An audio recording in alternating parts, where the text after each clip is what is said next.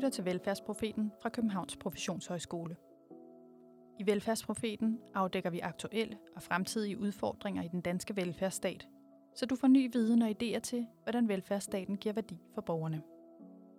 Bag mikrofonen finder du Maja Huk og Lotte Andersen.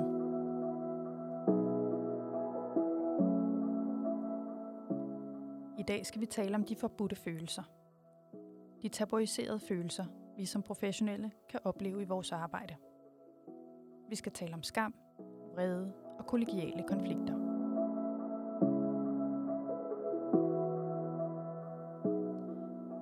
Det at arbejde med følelser er et kerneelement i velfærdsprofessionerne.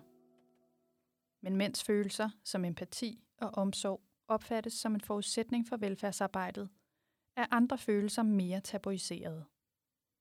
Det er følelser som for eksempel vrede, skam og frustration. Følelser, der opfattes som uprofessionelle, og som vi derfor nødig anerkender som en uundgåelig del af det relationelle arbejde. I denne udsendelse bryder vi tabuet og undersøger, hvilken kraft, der ligger gemt i de forbudte følelser. Vi kigger både på tabuiserede følelser i relationen mellem den professionelle og borgeren, og de professionelle imellem. Mange af dynamikkerne er nemlig de samme, selvom der selvfølgelig er forskel på magtforholdet. Det vil vi også kigge nærmere på. Til at hjælpe os med at blive klogere på de forbudte følelser, har vi besøg af tre gæster, som på forskellig vis har lettet låget på Pandoras æske med de tabuiserede følelser.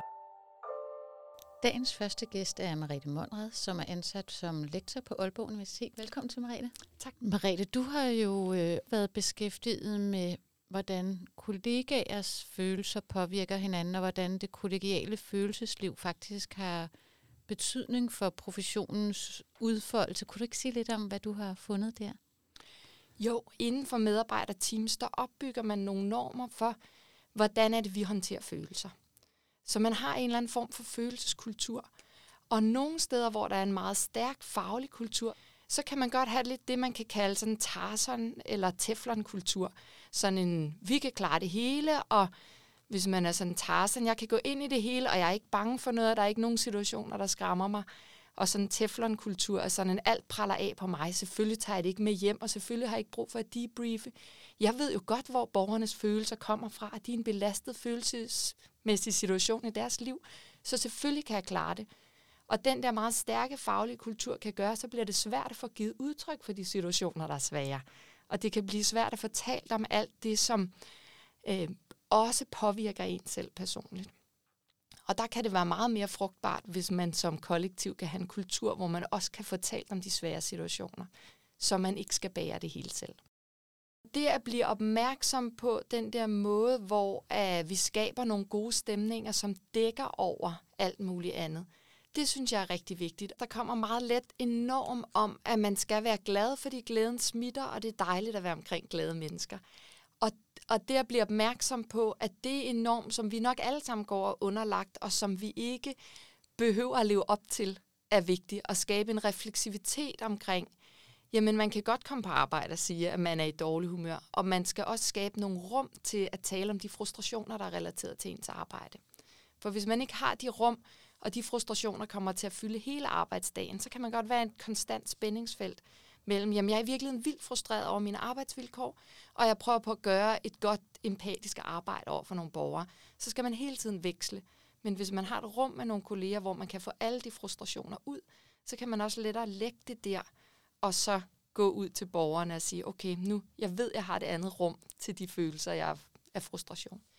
Og, og der tænker jeg også, at vi skal i de der kollegiale samarbejder, der skal man sætte pris på de kolleger, man har, der tør ødelægge den gode stemning, og som tør øh, kalde en spade for en spade og råbe højt, fordi at den vrede er også udtryk for et engagement og udtryk for en enormt stor loyalitet.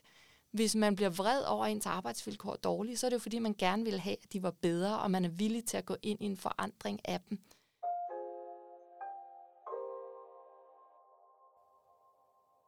Vi har fået lov at låne nogle citater fra nogle af de ledige borgere, Marete har talt med.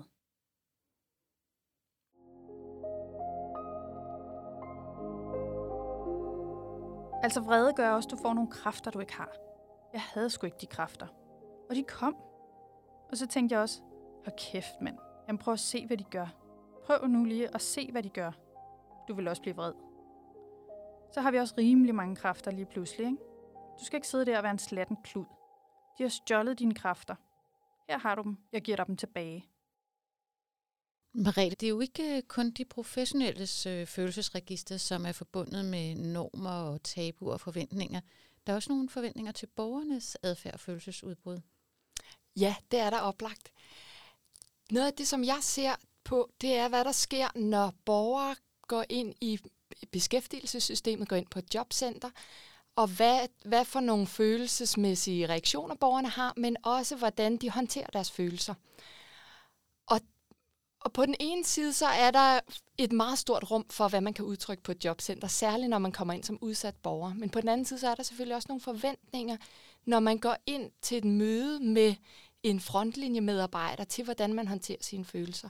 Og der bliver særlig vreden noget af det, som kan være øh, svært at rumme og svært at få lov at give udtryk øh, for. Øh, ja. og, og hvorfor er det her med vrede noget, der er særlig interessant? For jeg tænker, der kan også være sorg eller frustration. Hvorfor er det lige vreden, du dykker ned i? Ja, grunden til, at jeg har valgt at sætte fokus på vreden, det er, at vreden er meget tit udtryk for borgernes forsøg på at blive hørt.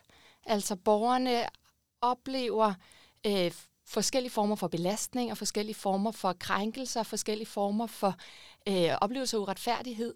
Og der bliver vreden et forsøg på at artikulere det. Og det er selvfølgelig ikke altid, at vreden er udtryk for det. Vreden kan være udtryk for alt muligt forskelligt. Men jeg er interesseret i, jamen, hvad er det egentlig, hvis man lytter til den der vrede? Hvad er det egentlig, man så kan få ud af det? Og hvad er det så, du har fundet der? Ja, altså øh, øh, min forskning er stadig i gangværende, så på den måde så er det ikke sådan, at jeg kan sige, her er de færdige fund. Øh, men det, som jeg har sat fokus på, det er at prøve at sige, hvad er det, vreden gør? Hvad er det, den afsted kommer? Og der synes jeg, jeg kan se nogle forskellige ting, som vreden gør. Altså en ting, som vreden gør, det er, at den mobiliserer energi. Og den energi, den giver en øh, handlekraft, og det kan godt sætte tempoet op. Og det kan borgerne opleve som enormt frugtbart, når det sker. Øh, den energi kan også blive så intens, at medarbejderne bliver bange. Og, og det giver selvfølgelig en række andre problemer. Så gør vreden også det, at den fordeler ansvar. Altså typisk, når man bliver vred over noget, eller bliver vred på nogen, så ligger der implicit en øh, fordeling af ansvar for, hvem er det, der burde have gjort noget andet. Og der kan godt ligge en beskyldning i det.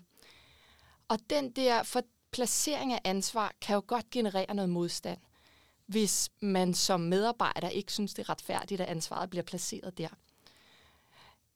Så, så gør vreden også det, at den rummer tit en hel masse information om borgerens livssituation. Altså vreden reflekterer, hvad er det for en belastet livssituation, man står i.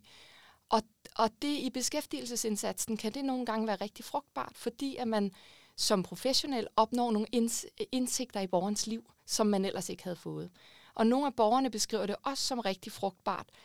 For eksempel at, at blive vred på jobcentret over at blive sanktioneret og miste en masse penge. Og så det øjeblik, så går man i lang tid og oplever, at man bliver mødt med for høje krav, og man mister penge, fordi man ikke kan leve op til dem. På et eller andet tidspunkt bliver man så vred, at man går ned på jobcentret og siger, prøv at høre, det er ikke, fordi jeg ikke vil arbejde, men jeg er hjemløs, jeg har et misbrug, øh, jeg har nogle psykiske vanskeligheder, kan ikke forstå det. Og, og det, at man når dertil, hvor man får sagt det, er jo enormt vigtigt, fordi så er systemet jo også lavet sådan, at når man har alle de udfordringer, så skal man ikke mødes med de samme krav, som dem, der kun har ledighed som udfordring. Så vreden kan også være det, der gør, at man kommer sig over den skam, der er forbundet med at være i den der meget belastede livssituation, og som gør det svært at give udtryk for alt det, der er vanskeligt. Men når man så på et tidspunkt bliver så vred, så får man energi til at få det sagt. Og så kan der jo også ske noget andet i indsatsen. Så det lyder som om, at du egentlig taler om vrede og de følelsesudbrud, der kan følge af vrede som noget, der er positivt eller kan skabe forandring. Men når jeg tænker på, når jeg selv bliver vred, så er det tit sådan en meget ukontrollabel følelse. Kunne du sige lidt om, altså det lyder som om, at borgerne nærmest bruger det strategisk. Er det sådan, du ser det, eller er det også lidt en ukontrollabel følelse hos dem? Altså, jeg tænker, at rigtig tit, så har man ikke lyst til at blive vred, og man har ikke lyst til at give udtryk for vreden, og man oplever vreden som et kontroltab, og man vil langt hellere have kunnet håndtere situationen, uden at nå til at blive vred. Og nogle af dem, jeg taler med, siger også, at jamen, jeg har ikke lyst til selv at tage kontakt til jobcentret, fordi jeg bliver så aggressiv, og det har jeg ikke lyst til. Jeg vil hellere undgå den situation. Så jeg tænker, som den, der bliver vred, er vreden ikke en god oplevelse nødvendigvis. Det kan godt være en god oplevelse at være have den følelse, jeg har ret til at være vred, jeg bør ikke skamme mig. Men at blive så vred, at man kommer til at give udtryk for det i mødet med en frontlinje professionel, øh, oplever ikke, at borgerne har lyst til. I stedet for vil de meget hellere kunne sige, nu bliver jeg så sur, at jeg forlader lokalet. Så har de fået udtrykt følelsen, men på en kontrolleret måde. Og, og noget af det tror jeg også løber afsted med en, og det er netop også der, hvor man så får sagt nogle af de ting, man egentlig ikke havde lyst til at sige, men som var vigtige at få sagt. I hvert fald, hvis man sidder over for en medarbejder, der kan øh, lytte forbi den beskyldning, der ligger i det, og høre den information, der så også er i det.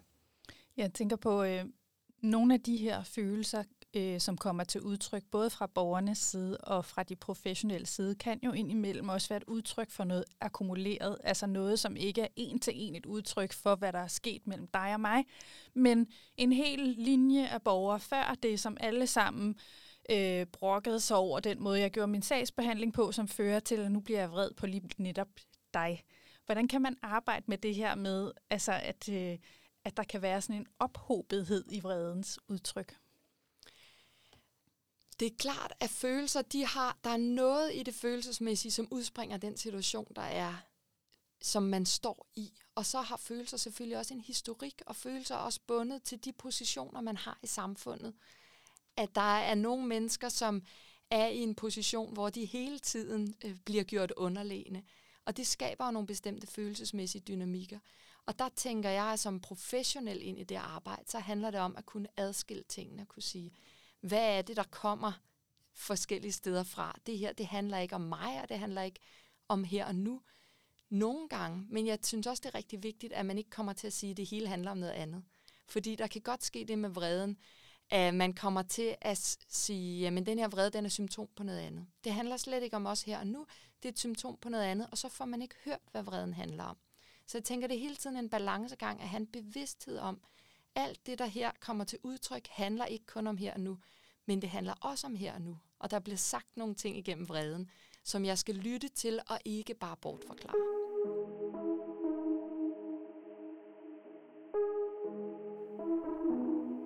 Merete nævnte skam som en følelse, der kan følge af vrede. Og det er den anden forbudte følelse, vi skal kaste lys på i dag.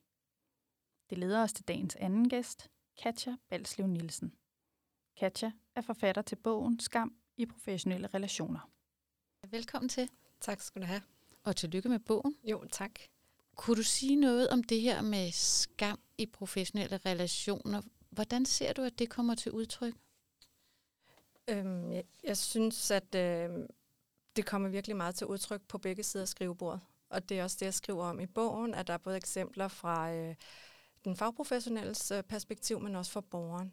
Øhm, og det er fordi skam er relationel. Den bliver til i vores relationer. Så vi kan faktisk ikke lave relationsarbejde uden at have skammen øh, for øje. Kunne du sige lidt mere om det? Ja, Jamen skam, man siger, det er ligesom den der indre kritiske stemme. Jeg bruger sådan et eksempel også for Brené Brown, som, øh, som netop har skrevet om skam og sårbarhed. Hun kalder det for de her, jeg ved ikke om I kan huske de her 80'er gremlings den her, de her små monstre, når der er, at øh, der kommer vand på, eller de får mad efter midnat, så øh, går de helt bananer, så smadrer hele byen. Og det er jo sådan, skam i sin giftige form også kan føles. Og det tror jeg, mange af vores borgere, de oplever, at den der indre tanke, der siger sådan, jeg er ikke god nok, og jeg dur ikke til noget, jeg er også en umulig mor, og hvorfor kan jeg ikke bare tage mig sammen, og hvor er det pinligt, jeg har brug for den her hjælp.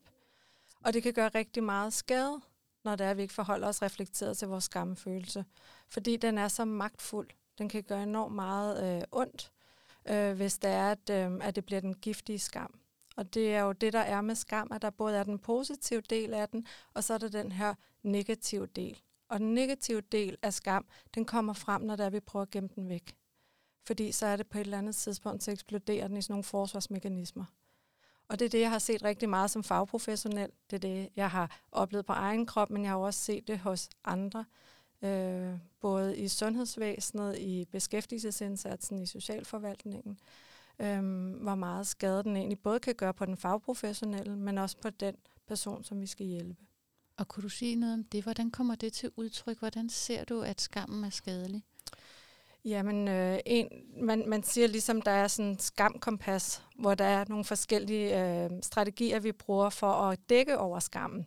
Vi vil ikke have, at der er nogen, der opdager, at vi øh, ikke er gode nok, eller vi kommer til kort, eller vi er uprofessionelle.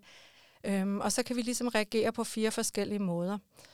Det ene kan være, at vi øh, øh, gemmer os tilbagetrækning er ligesom den første del af kompasset, og det er det umiddelbare første reaktion, vi altid gør, når det er, at vi mærker skam.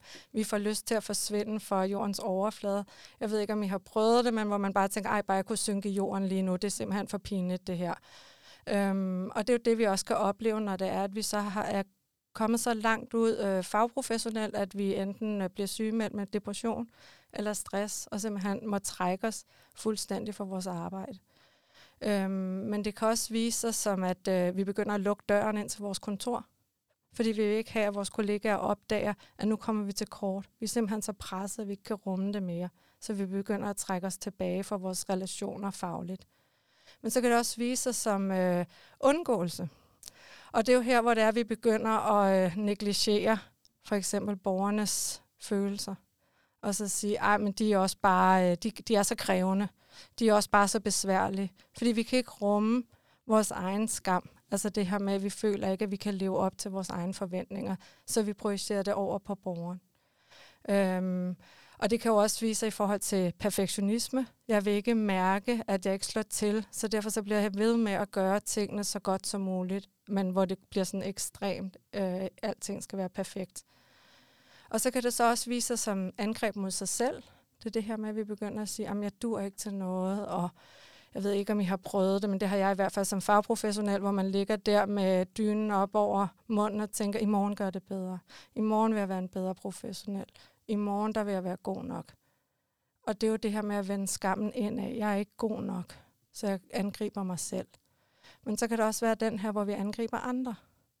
Og det kan jo være gennem spydigheder eller latterliggørelse, hvor det er, at vi står og griner på gangen af vores borgere og begynder sådan, ej, ej, nej, nej, kan, ej, hørte du, hun sagde sådan og sådan. Så vi begynder ligesom at angribe med, det kan være med humor, men det kan jo også være med stemplinger. Vi begynder at sige, at borgerne er også bare så besværlige eller umotiverede.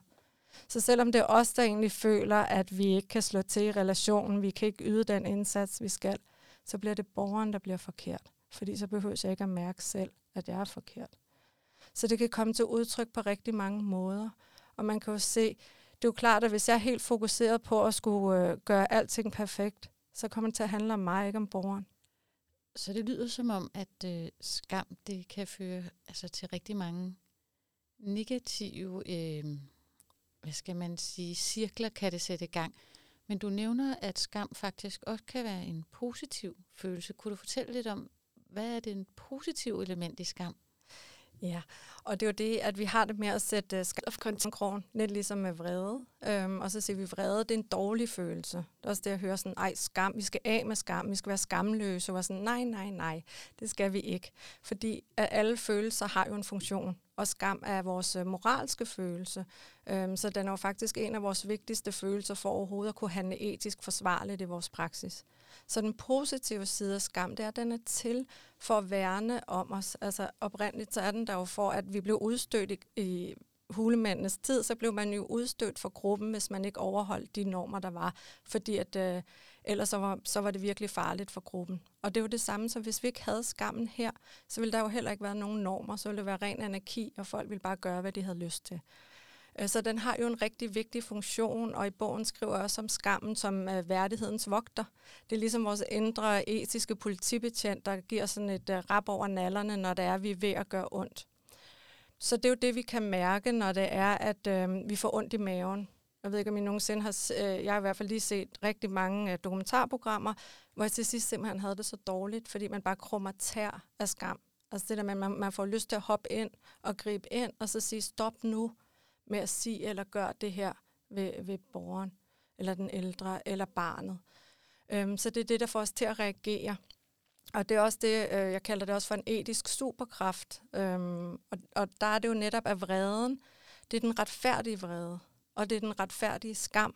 Altså, jeg burde skamme mig her. Altså, jeg burde virkelig skamme mig, når jeg kan mærke det. Det er også derfor, man siger, at øh, skam er følelsernes askepot. Vi har ikke lyst til at mærke den, vel? Den føles skræmt, det gør ondt i maven, vi bliver svimle, vi får røde kinder, og derfor så prøver vi at dække den til.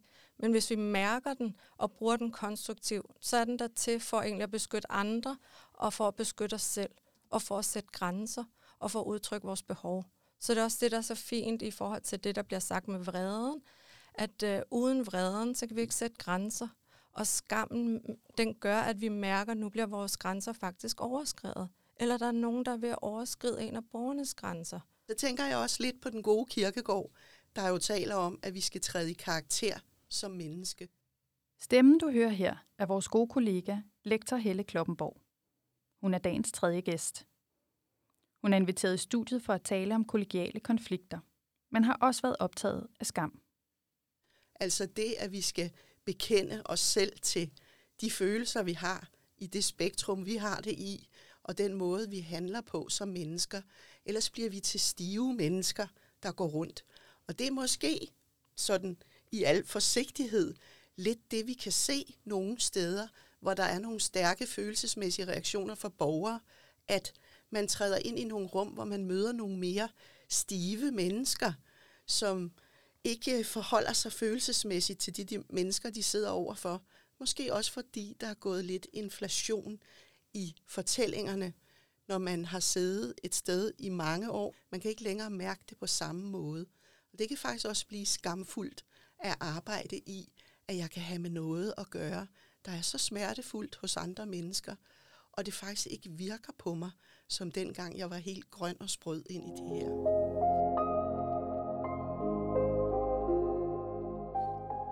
Der går altså noget tid, før det går op for en, hvad man har været udsat for.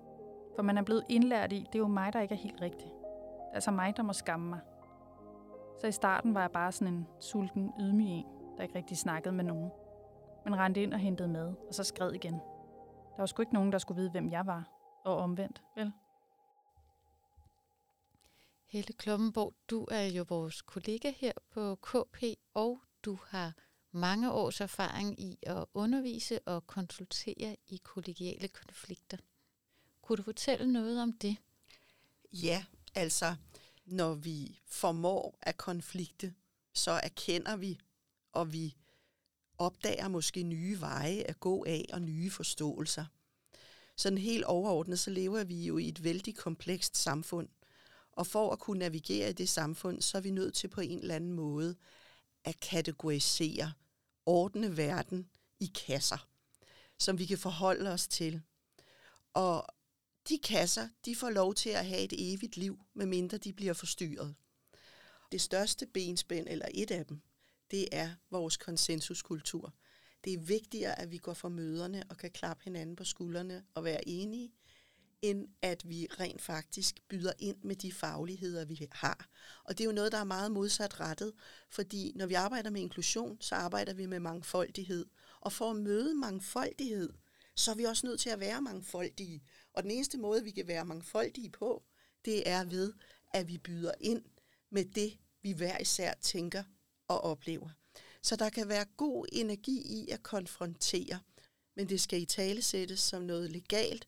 Ja, det at skulle diskutere noget, til man er enig, det kan godt gøre, at det bliver næsten uoverskueligt at tage uenigheden op, fordi man ved godt, man ikke bliver enige. Og så kan man nå til sådan en øh, enighed ved udmattelse. Nu har vi diskuteret det så meget, at der er nogen, der giver op.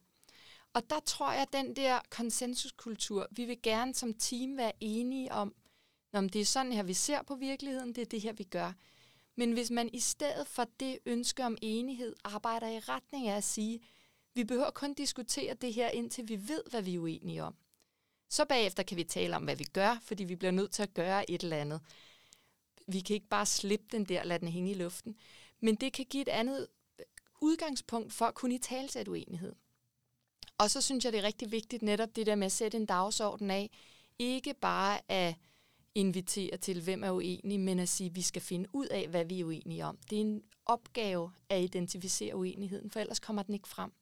For det kræver et merarbejde, et kommunikativt merarbejde, at få givet udtryk for uenigheden, fordi den, den kalder på en begrundelse. Hvorfor er det, man er uenig? Det kræver meget mere end bare at sige, om det er jeg også enig i. Og øh, altså, nu kommer du jo også fra universitetsverdenen, hvor man kan sige, at der er det nærmest sådan en, øh, et ideal at være uenig. Det er sådan, man fremmer videnskaben. Men i mange af omsorgsprofessionerne, der ser man det jo også den, det kollegiale opgave som at, at tage omsorg for sine kollegaer, fordi mange er presset af borgerne, og at det kan være vanskeligt det her med at være uenig, for så skubber du til nogen, der i forvejen er presset i mange andre konflikter, og det ved jeg, du også har været optaget af. Så hvordan kan man på samme tid give plads til uenighed og være omsorgsfuld over for hinanden? Har du, nogen, øh, set, har du set nogle eksempler på det i din forskning? Jeg tænker i hvert fald, at det første skridt er at begynde ikke at tænke de to ting som modsætninger. Altså netop det her med, at vreden kan være konstruktiv, fordi den rummer et engagement, så rummer uenigheden også et engagement. Og det er selvfølgelig hele tiden sådan en balancegang med, hvornår er det, man tager uenigheden op? Hvordan får man skabt en kontekst, hvor den anden ikke taber ansigt? Men det at tænke, jamen det, at jeg giver udtryk for min uenighed, det er faktisk, fordi vi er optaget af noget fællesfagligt. Og det er, fordi vi har noget, vi har et fællesskab sammen, hvor vi sammen gerne vil blive dygtigere, så uenigheden er udtryk for vores fællesskab og udtryk for vores fælles engagement. Men det kræver, at man tænker fællesskabet anderledes, og tænker det, at man støtter hinanden på en anden måde, hvor uenigheden ikke er et angreb, men uenigheden er udtryk for, at vi har det her fælles engagement. Og ved at give udtryk for min uenighed, så gør jeg det lettere for os alle sammen og skaber et fællesskab om vores faglige indsats.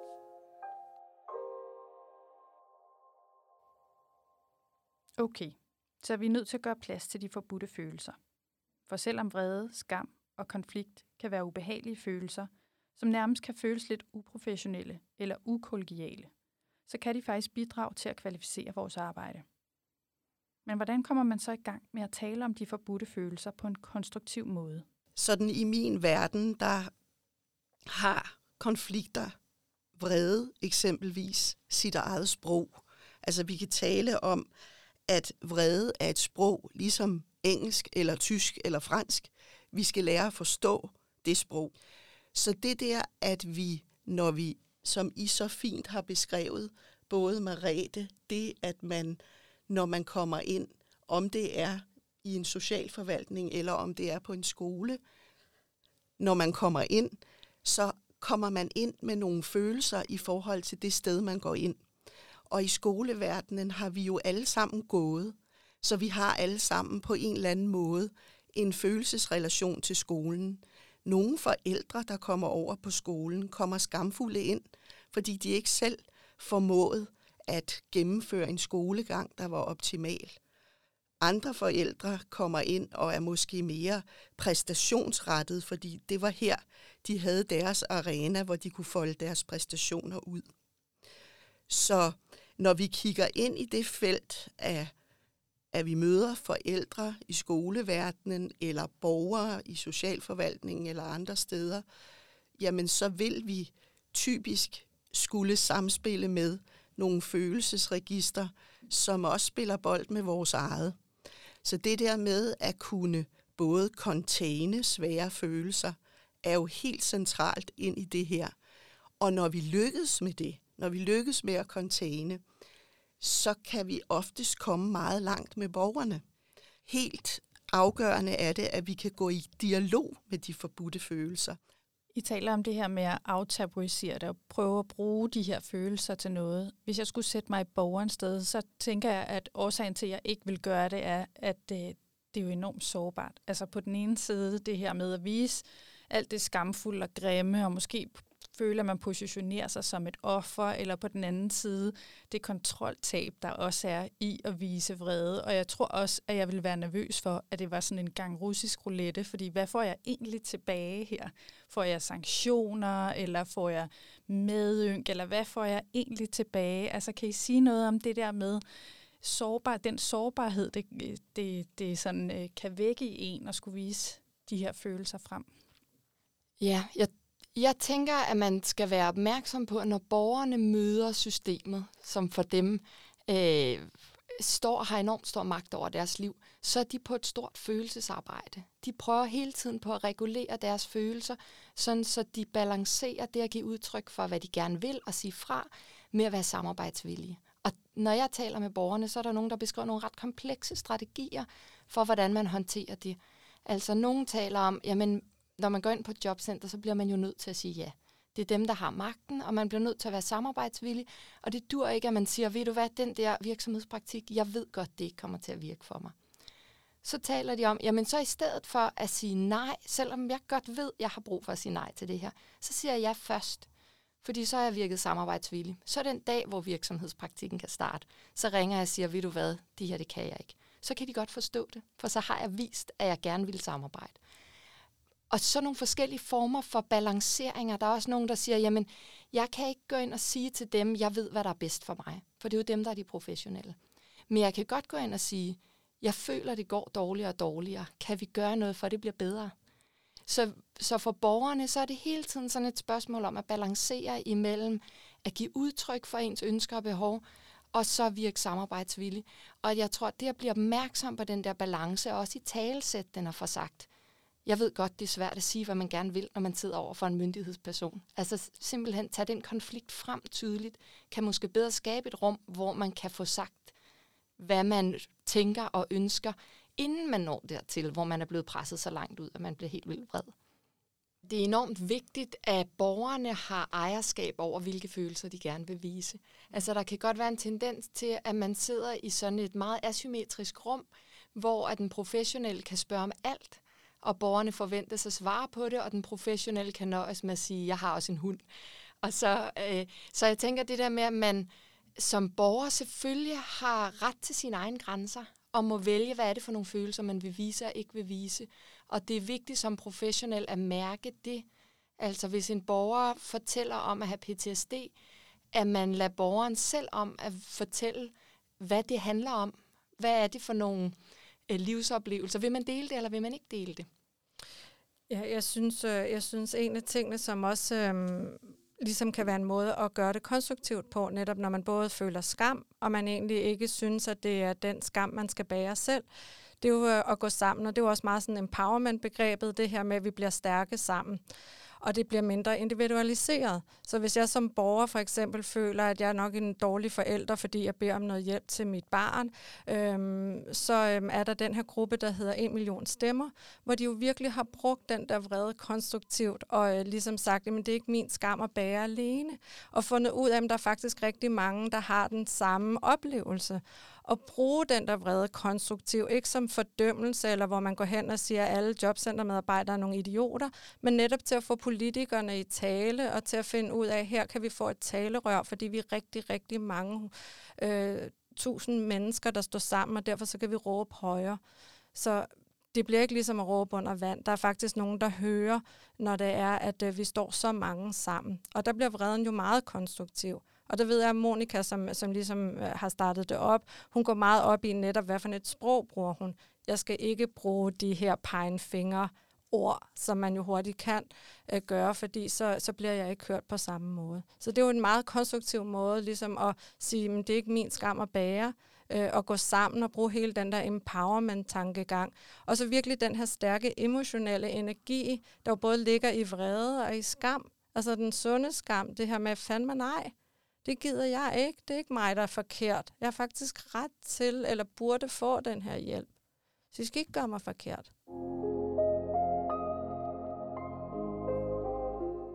Det er jo først, hvis du begynder at komme ind i de netværk, jeg så er kommet ind i og sådan noget, at man får nogle andre, som, gud, du har også oplevet det. Nej, du er også sådan. Så er det ikke mig, der er helt åndssvag. Og så er det, der kommer vreden. Så får man den der, nu vågnede jeg. Ud fra både det, som Katja og Marete siger her, der kommer jeg til at tænke på Hjalmar Søderbergs vers, der hedder, helst vi ønsker os elsket, i mangel derpå beundret, i det mindste frygtet, i det mindste afskyet eller foragtet. Sjælen gyser tilbage fra det tomme rum. Og når jeg bringer det vers ind, så er det fordi, jeg også tænker på, at vi tit ser al den skamfulde adfærd hos mennesker, der er i udsatte positioner i vores samfund. Det er dem, der ikke kan styre deres følelser. Men hvis vi kigger ind i Hjalmar Søderberg, så passer det måske også med, at det er de grupper, som ikke føler sig elsket, og heller ikke føler sig beundret, men sikkert ofte har erfaringer med at føle sig frygtet, afskyet og foragtet. På den øh, poetiske note, så tror jeg, vi vil runde den her fælles drøftelse af, øh, hvor vi har fået talt om, hvor vi kan finde noget konstruktivt i at skabe et sammenhold omkring følelserne. Vi har også fået talt om, at de ikke nødvendigvis altid er hverken smukke eller rare, men det er ikke ens betydende med, at vi ikke skal forholde os til dem. Øh, og så kan man sige, at vi har fået talt lidt om det her med, øh, hvilken betydning det har, at vi står i nogle ulige relationer. Så tak skal I have.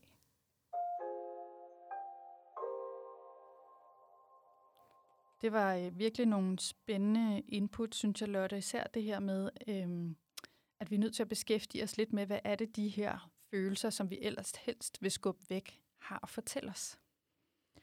Ja, og øh, noget vi ikke kom så meget ind på, men som jeg synes er spændende, det er det her med, at øh, der er også noget i afsender og modtager i forhold til at forstå, hvad de her følelser skal fortælle os. Altså jeg tror, vi øh, opfatter vrede og gråd og alle de her tabuiserede følelser forskelligt alt efter vores kulturelle baggrund og vores øh, køn og alder.